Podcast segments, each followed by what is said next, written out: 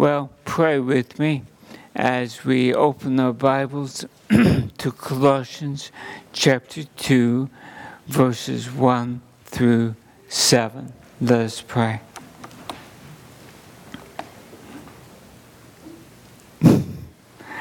Daniel, can you move that for me? Thank you. Blessed and only sovereign Christ, Messiah our Lord, we love Thee and we worship Thee as our God.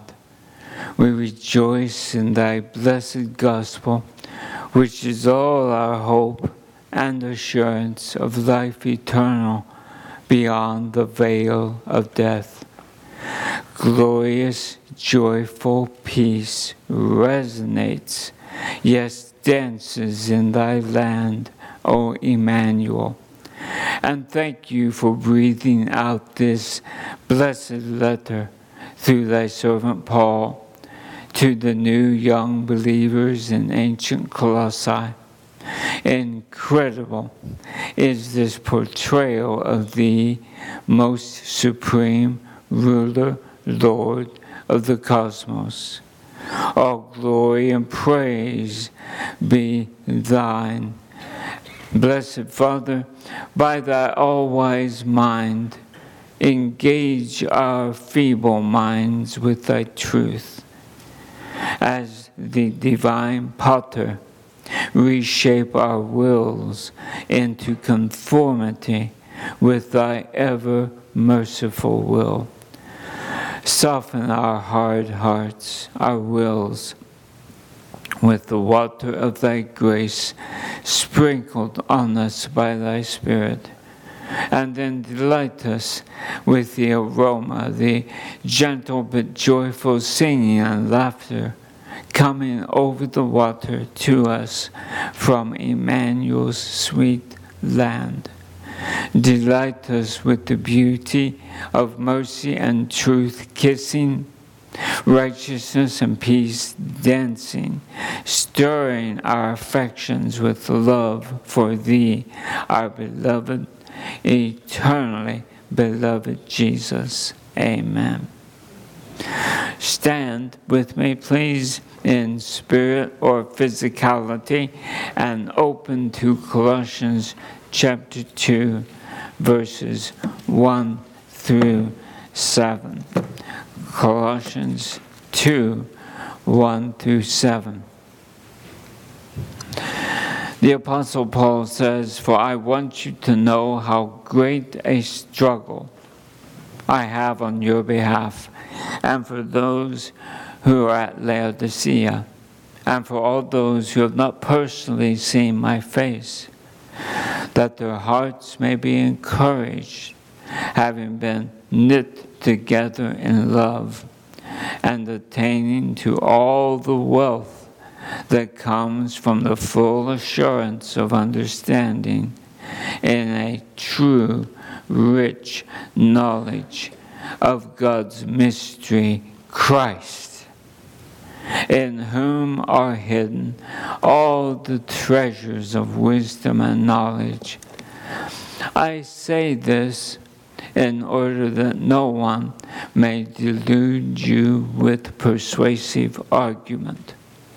For even though I'm absent in body, nevertheless I'm with you in spirit, rejoicing to see your good discipline and the stability of your faith in Christ.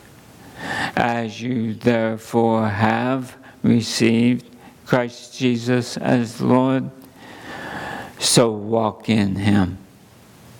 Having been firmly rooted, being built up in him, and established in your faith, just as you were instructed, overflowing with gratitude. Amen. The Word of God. You may be seated.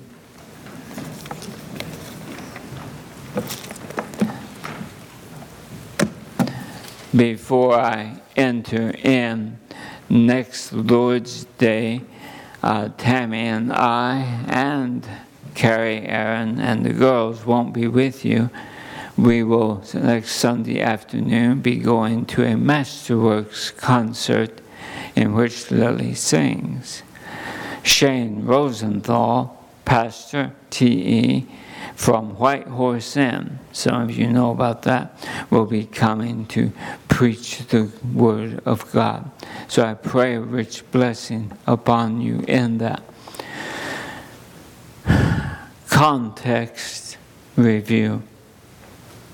Glorious has this epistle become to me through this new preaching series that I've entered into.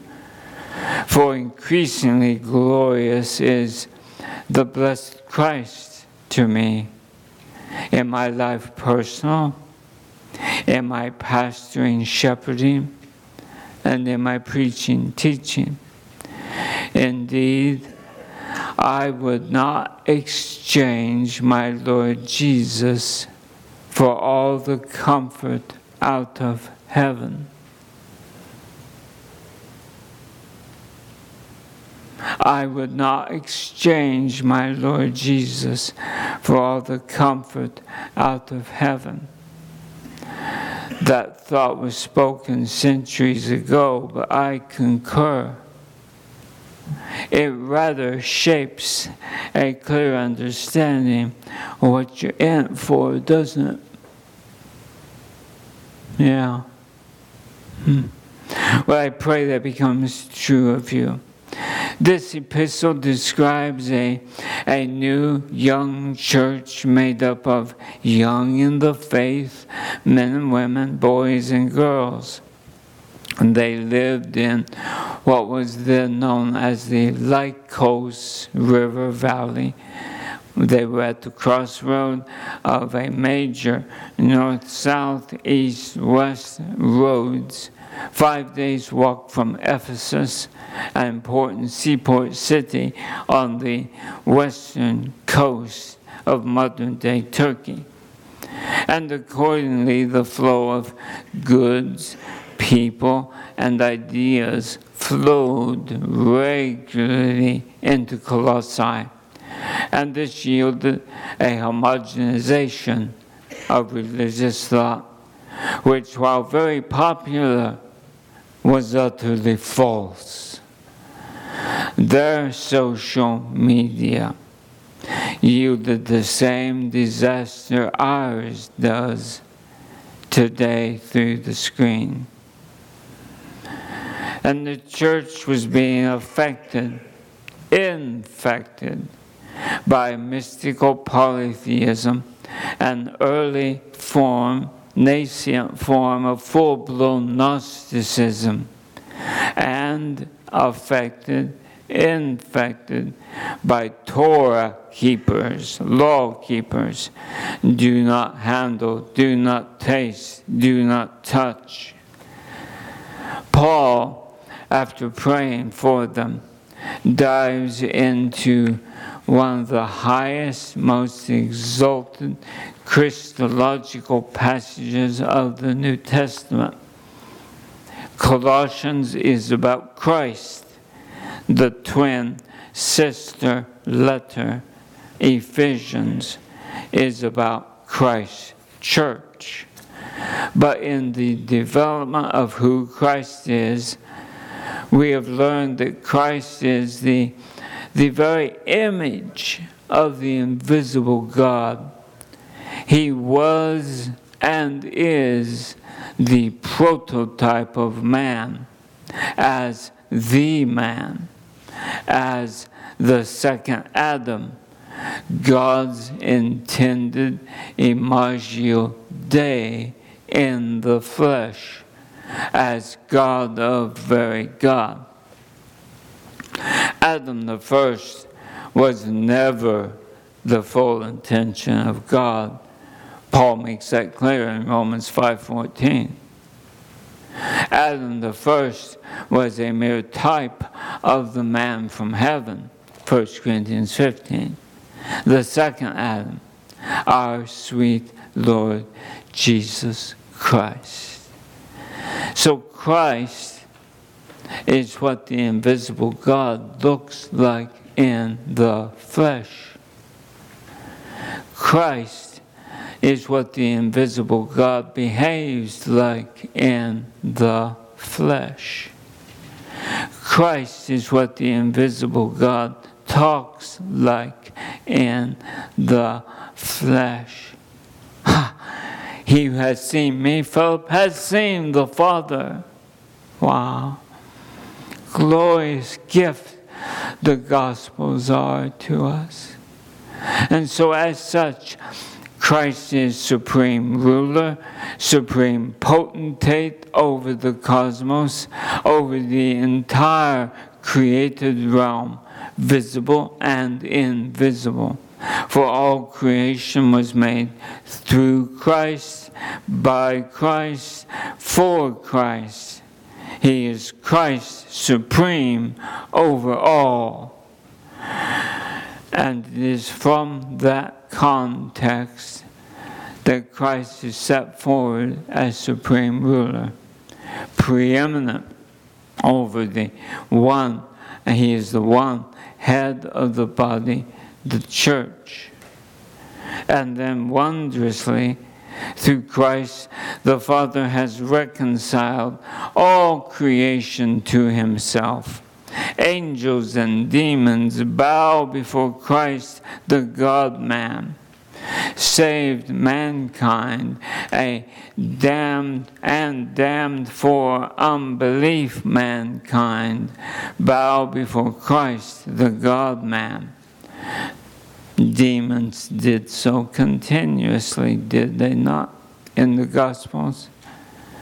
All shall one day bow down before Christ, supreme ruler and head of the body, the church, and yes, the created realm. And then Paul shifts briefly. This is chapter 1, verse 23, shifts briefly from the indicative to the imperative, saying, If you continue in the faith. Hmm. I said last week that's not a very Presbyterian sounding verse. If because it represents a statement in Holy Scripture, not out of the indicative of what God in Christ has done for us, but it represents a statement. Now, in the imperative, the commands, the therefores, if God has done this in Christ, therefore you. So the imperative is as prominent as the indicative. The indicative is our ticket to heaven. The imperative is getting us ready to go to heaven. Most of us don't look very ready. Most of us need a shower. Most of us need a major personality character sanctification. Hmm. Don't look at your neighbor. Romans 3:31.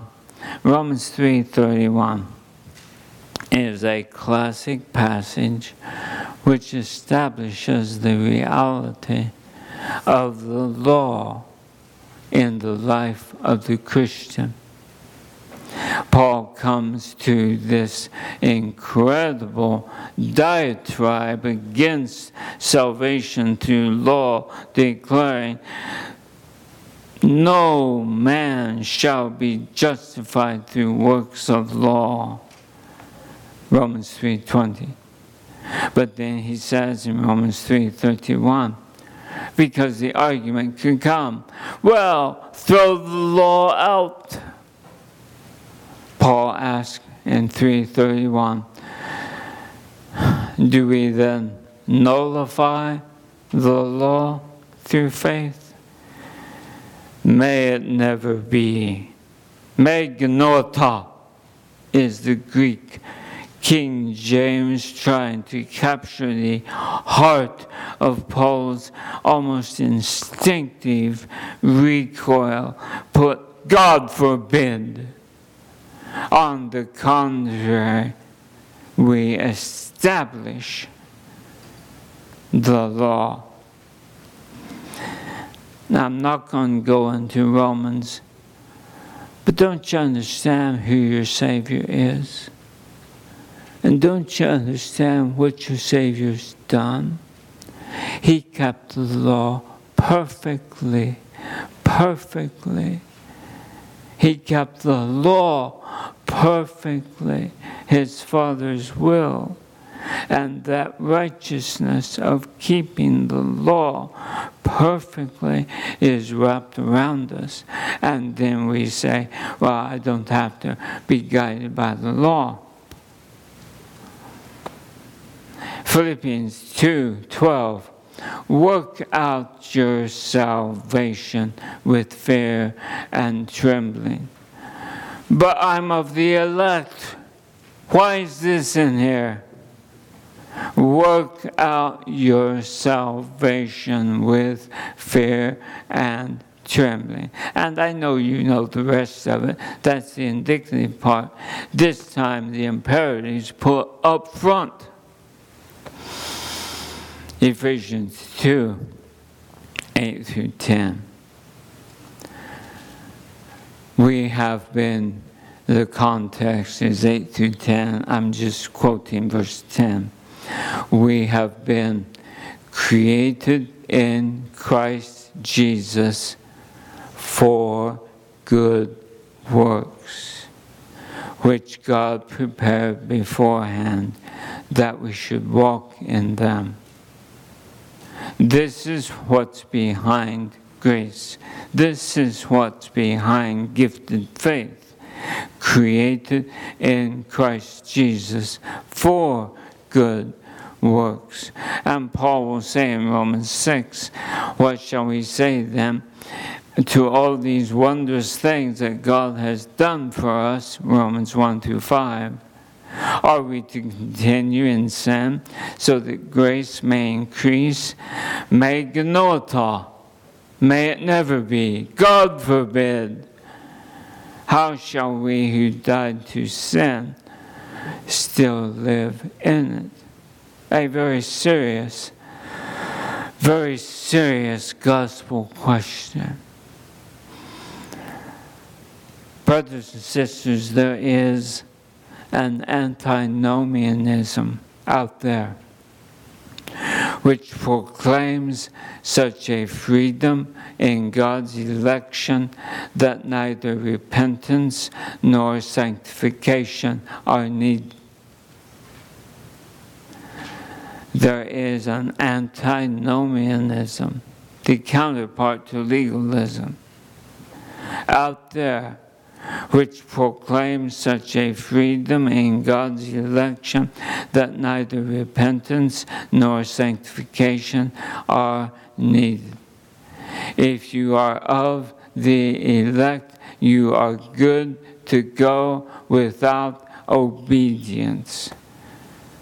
This is the counterpart of legalism.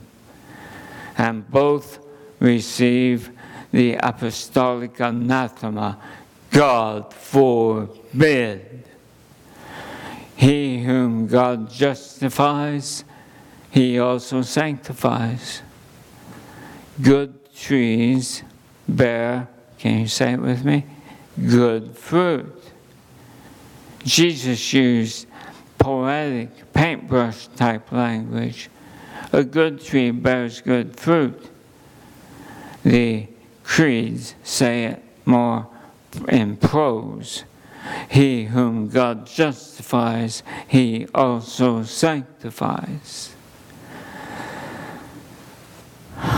Then, as we saw last week, Paul turned to the sufferings he was enduring for the sake of the church. And in his words, filling up Christ's afflictions. Significant the thought that was voiced last week. But there are sufferings ordained, afflictions ordained for Christ's body, the church, which are shared by Christ, for we are his body. He will ask Saul of Tarsus, Why are you persecuting me? Why are you persecuting me? Therefore, Christ has suffered once in his own person, so he suffers daily in his members, and in this way there are filled up those sufferings which the Father has appointed for his body by his decree. But sweet Jesus always has on his shoulder the heaviest end of the cross. Because even his crosses are filled with graces. Well, Paul then reaches a crescendo of thought, speaking of the riches of the glory of this mystery among the Gentiles, which is Christ in you, the hope of glory. And that was verse 27 of chapter 1. Explanation. Verse 1, chapter 2. Observe how this verse follows immediately the thought at the close of chapter 1. Verse 29 chapter 1, Paul says he is laboring, striving according to Christ's power, which is mightily working within him. And the word labor means to the point of exhaustion. Labor here to the point of exhaustion. Ministry is often like that. Ask the session. Ministry is never convenient. I can't recall a convenient season of ministry. The word striving here, though, is the verb form of chapter 2, verse 1's noun, struggle. And the Greek verb at the close of chapter 1 sounds like this agonizomai. Yeah, you're headed there and the noun in verse 1 sounds agon. We get our word agony from it. The verb agonizing at the close of 1. The noun, I want you to know how great a agony I have on your behalf praying for you. Paul declares his affection and agonized prayers for the church, which was based on the stewardship which had been given him from his Lord. It is, Calvin says, it is an evidence of no ordinary affection that he was concerned about them in the midst of death. That is, when he was in danger of his life. He's imprisoned in Rome. He eventually will be beheaded in Rome. And who's he thinking about? His people, the church. Paul loved the church because he loved Christ. He knew well the truth expressed in 1 John 4. This commandment we have from him that the one who loves God should love his brother also. It was his love for Christ and his church that enabled Paul to endure physical suffering he went through, 2 Corinthians 11. It also allowed him to bear the daily pressure of concern for all the churches, 2 Corinthians 11. And because of that love, he could endure defections, false teachers, personal abuse. Indeed, 2 Timothy 2, he could endure all things for the sake of those who are chosen, that they also may obtain the salvation which is in Christ Jesus and with eternal glory. Hmm. Verse 2 he says he's praying that their hearts may be encouraged. Interestingly, here is a form of the word paraclete. Do you recognize it? That's John 14. I will send you another helper, another comforter, another paraclete. Some translations give it the transliteration meaning. Its basic meaning is to exhort, comfort, encourage. But Paul prays that their hearts be encouraged through a knitting together in love. He prays that these young Christians be firmly bound together in agape love. And observe that this is not a structural arrangement of committees. Committees are necessary. Acts 6. But this is not what Paul is describing. Paul describes here the organic nature by which churches and believers grow together relationally in love. The word even carries the idea of arm in arm striding forward together. Hmm. I've seen one once, country line dancing. Some of you have seen that. Never done it, couldn't do it. But that's the image arm in arm, striding forward, together, knit together.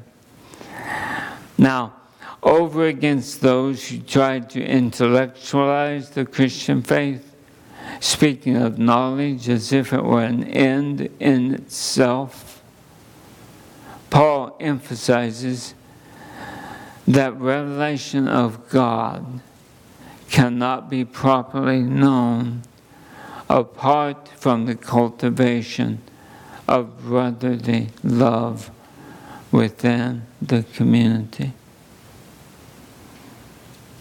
Do you understand that?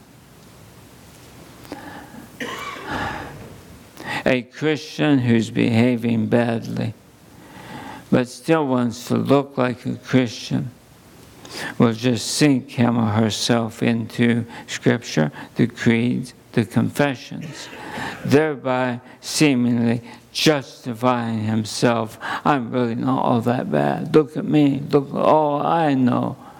Look at all I'm reading.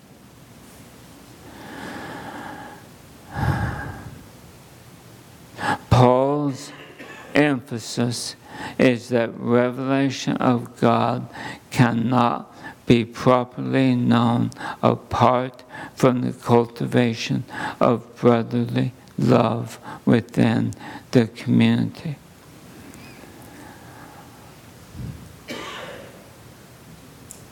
So if you're not really good with your neighbor, start with your spouse, then move out further. If you're not in a good way with your neighbor, who are you kidding? That you think that you're good with God? Read First John.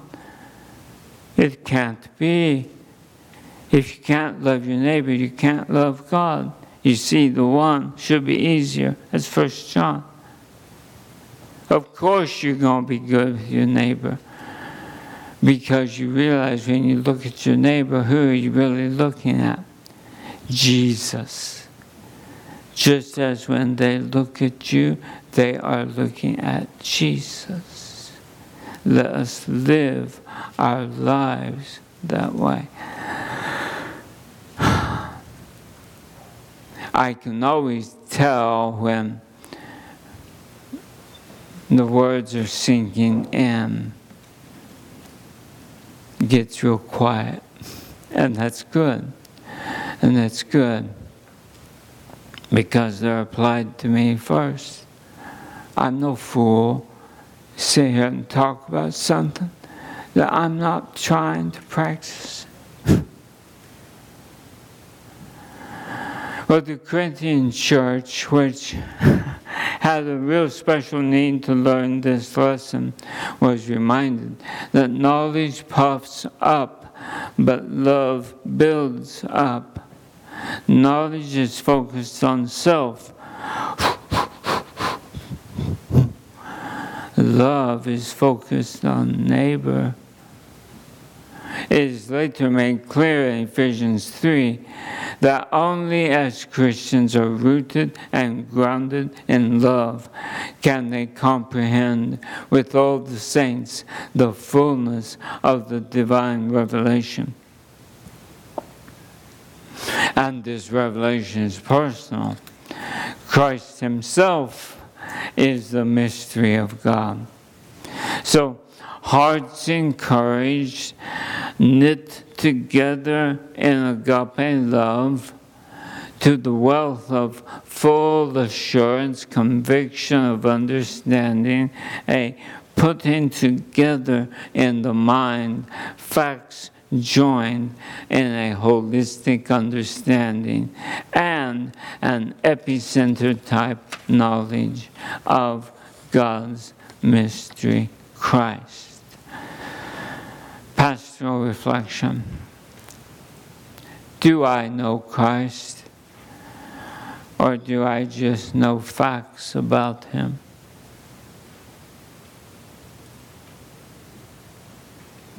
The Spirit of God, I'm sure, is making it real clear to you, not to me.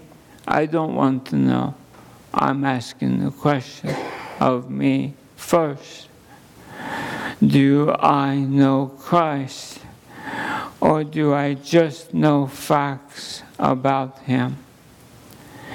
Do you think about Him? Do you dwell on Him? Do you picture him walking with the saints in Emmanuel's land, laughing, talking, answering their questions? Do you long to hear his voice, to see his face, to watch the delight in his eye welcoming one of his brothers or sisters home to Emmanuel's land? The joy that must radiate from his face and all those gathered. God's mystery is Christ, the man, the God man, Christ Jesus Himself, the man who physically stands in Emmanuel's land which is his land, surrounded by a daily growing throng of his brethren, gifted him by the Father above. Wow. Verse 3, chapter 2, verse 3, is the Christological high point of the letter. It's incredible. Verse 3 speaking of Christ, in whom are hidden all the treasures of wisdom and knowledge. Christ is the one in whom is found all one needs to understand spiritual reality and to lead a life pleasing to and glorifying to God. Now, interestingly, here the word for treasure, the word for treasure is thesaurus. I think many of you know that word in the English. Thesaurus, a storehouse of words similar in meaning. That's what thesaurus is. Christ is hidden in him, is a thesaurus, storehouse of precious things, of wisdom and knowledge. And you don't get that just by knowing facts about him. It comes from having an epignosis relationship with him, which means you're serious about turning from your sin. And you're not going to hold on to something that will make your prayers not be hindered or will limit your ability with peace of conscience to come before the blessed face of Jesus. Wisdom refers to practical knowledge, the skill applying true knowledge to life, the ability to understand reality as God sees it, and then act on that understanding. Knowledge, on the other hand, has a more intellectual focus. I've often thought and used this illustration. It speaks to me. I love books. Knowledge is like someone's personal library, filled with books. They typically are arranged by categories, by issues and needs. Wisdom, though, and, and knowledge is basically knowing what's in each of those books because you've read them. Wisdom, though, is having somebody walk in with an issue in life, and your mind goes immediately to the top eight books around the room that speak to this issue practically. That's wisdom. Having the books, great. Do you know what's in them? More important, can you wisely use the knowledge you have of Christ to bless your neighbor? Verses 4 through 5. Some of us need to learn to read in a different way. Verses 4 through 5. Paul's theology and high Christology of the first verse in chapter 1 through the third verse in chapter 2 has a direct practical purpose, verses 4 and 5, to keep believers from being deceived by persuasive arguments. To keep believers from being deceived by persuasive arguments. Be careful what you listen to. Be careful what you eat. One of my chapel officers was a very woodsy um, man, loved hunting, avid, avid hunter and fisherman.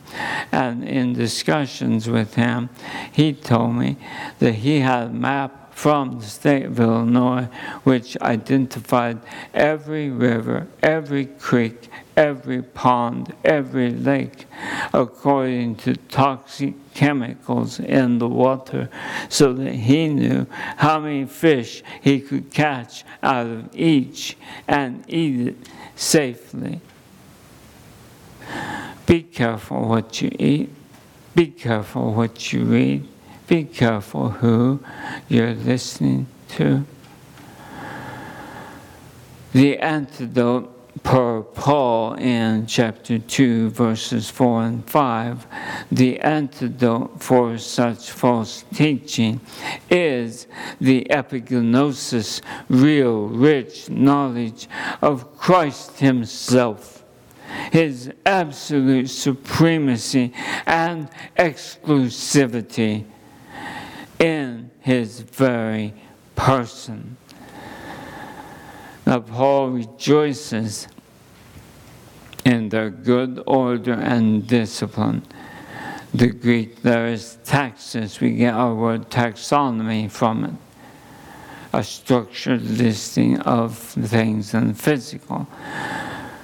Christians have or to have a good structured existence and stability, firmness of their faith, their trust into Christ.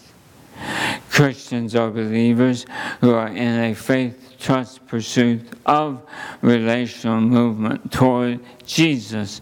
Their faith is dynamic, not static, dead in the water. It's moving. Our catechisms teach us about Jesus that does not mean we know Jesus dynamically. Nor does it mean that Jesus knows me. Verses 6 through 7. Big shift.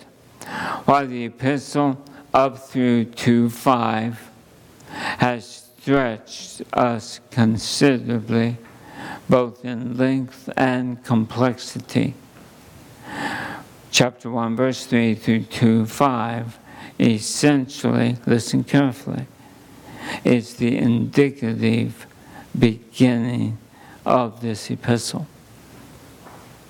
Now, in 2 6, through the end of the book, we have the imperative, the therefore of the epistle. And the Spirit of God very adroitly here uses the transitional. Therefore, as you received Christ Jesus the Lord. And this Christological focus summarizes the opening part of the letter. So, Paul has spotlighted the person of Christ, ruler of both the old creation and the new.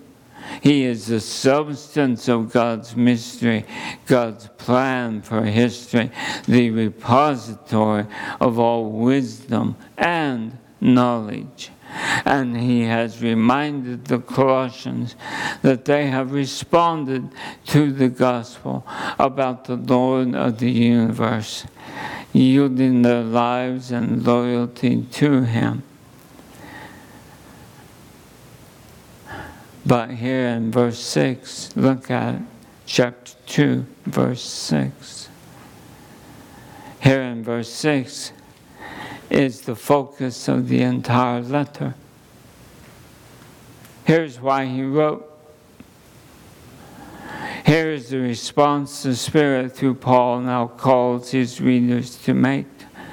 So walk in him. This imperative at the end of verse 6 is the first imperative in the letter. And the first in a series of some 28 imperatives or commands dominating 2 6 through 4 6. Count them sometime. I think there's 28 do this, therefore. Do this, therefore. Live your life this way, therefore. But based on the indicative. Indeed, Colossians is perhaps the clearest example of the indicative, imperative grammar of the gospel. So walk in Christ. So walk in Christ. So, Paul, by the Spirit, I'm wrapping up. So, Paul, by the Spirit, has identified five goals for the Christians. Verse 2 that their hearts be encouraged. I pray yours is. Verse 2 again, that they be organically knit together in love. We are being knit. Praise God for his initiative through the women's ministry in this but it has infected more the church beyond just the women. Verse 2 again, that they gain a full assurance of understanding in an epicenter type knowledge of Christ Himself. And verse 6, that they walk in Christ Jesus just as they received him. In the nature of this incredible gift the Father has given to us in Christ, it behooves us to know what His expectations are. We did not adopt Carrie at age 10 bring her in and say, Now you're adopted, you're good to go, you don't have to change any of your behaviors. Ha! Ask Carrie. Now she's a beautiful daughter by adoption and mother of two precious girls and married to a wonderful man who's now touched by Jesus majorly doctrine. Because of the intense, indicative to imperative nature of Colossians, and because of the twin dangers of legalism on the one hand, antinomianism on the other, anti law nomos, anti law. The law has no impact or implication for the Christian at all. That's antinomianism. And because Presbyterians, if they err, will tend to err in the direction of antinomianism, rather than legalism. Why? Because Reformed faith understands the indicative, understands what God has done for us in Christ. But sometimes some churches never move into the therefore, the imperatives which flow out of the indicatives. Now, because of those three things, I have been in interaction with Ligonier, R.C. Sproul. And this is R.C. Sproul they sent in response to a chat box. I can do chat boxes now. A chat box where I ask a question. And this is Sproul on the hyper grace teaching of antinomianism. I quote If we're talking about hyper grace in terms of grace covering everything, there are those in that movement who are basically antinomianism, antinomian. That is, they believe that once we experience grace, we are no longer under the law in any sense, even in the instructive sense, as the rule of life. That's Paul. Reformed thought teaches clearly we are not saved by law. We are not under the condemnation of the law. But Reformed thought teaches clearly that the application of the law to the life of the believer is as the rule of life, and specific is the moral law, the Ten Commandments. Back to Paul. A person is saved by grace, not by law, and we understand that. Nevertheless, there is the old question that Paul writes Shall we continue in sin? That grace may abound? And his answer is God forbid, Romans 6 1 2. Some people want to make it sound like once you have experienced grace, then basically you can live however you want. And he quotes an old quote I've heard Sinclair quote Free from the law, blessed condition. I can sin all I want and still have remission. Not, but that's out there. This is one, this is one of the greatest threats to the contemporary evangelical community right now. This resurgence of the radical character of antinomianism and libertinism. Part of it is related to that seriously deficient doctrine of the carnal Christian that has been so widespread, which says that a person can actually be a Christian and still not have had their constitutive nature changed by the Holy Spirit. They are still in a state of total carnality, period.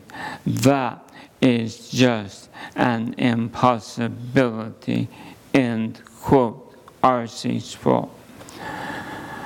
So both legalism and antinomianism are antithetical to the gospel of Jesus Christ receiving the apostolic anathema. The application.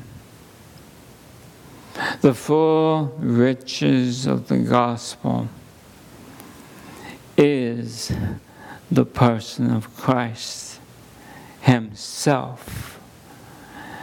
Jesus Himself. Do I love Jesus? Do I know Jesus personally? Am I eager to see my Savior in his land, Emmanuel's land. I would not exchange my Lord Jesus for all the comfort out of heaven. I don't think I'm there, but I'm getting there.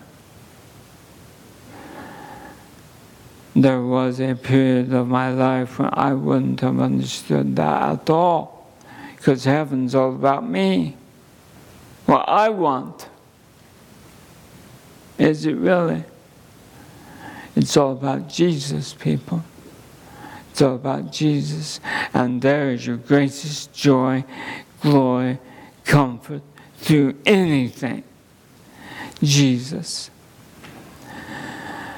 So, how is it with you, per the Holy Spirit's five goals for this church? The Spirit of God wants our hearts to be encouraged. Verse 2. Spirit of God wants His church to be organically knit together in love. Verse 2. What are you doing? Reaching out relationally with the goal of organically knitting part of this body together in love. Verse 2 The Holy Spirit wants this church to gain a full assurance of understanding in an epignosis knowledge, epicenter type knowledge of Christ Himself. In verse 6, the Spirit of God wants this church to walk in Christ just as you have received Him. There's always a therefore behind what hath God done in Christ? There's always a therefore. And finally, the Holy Spirit wants this church to be literally overflowing with gratitude because you love the Savior. Blessed, sweet Jesus.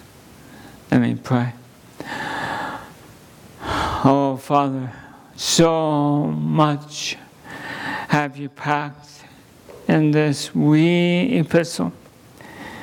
But wondrously you have displayed for us the Christ, supreme ruler of the cosmos, visible, invisible, head, preeminent head over the church. We bow before you we bow before Him, saying, My Lord and my God, come to us. Let us sense your sweet, sweet presence. In Christ's name, Amen.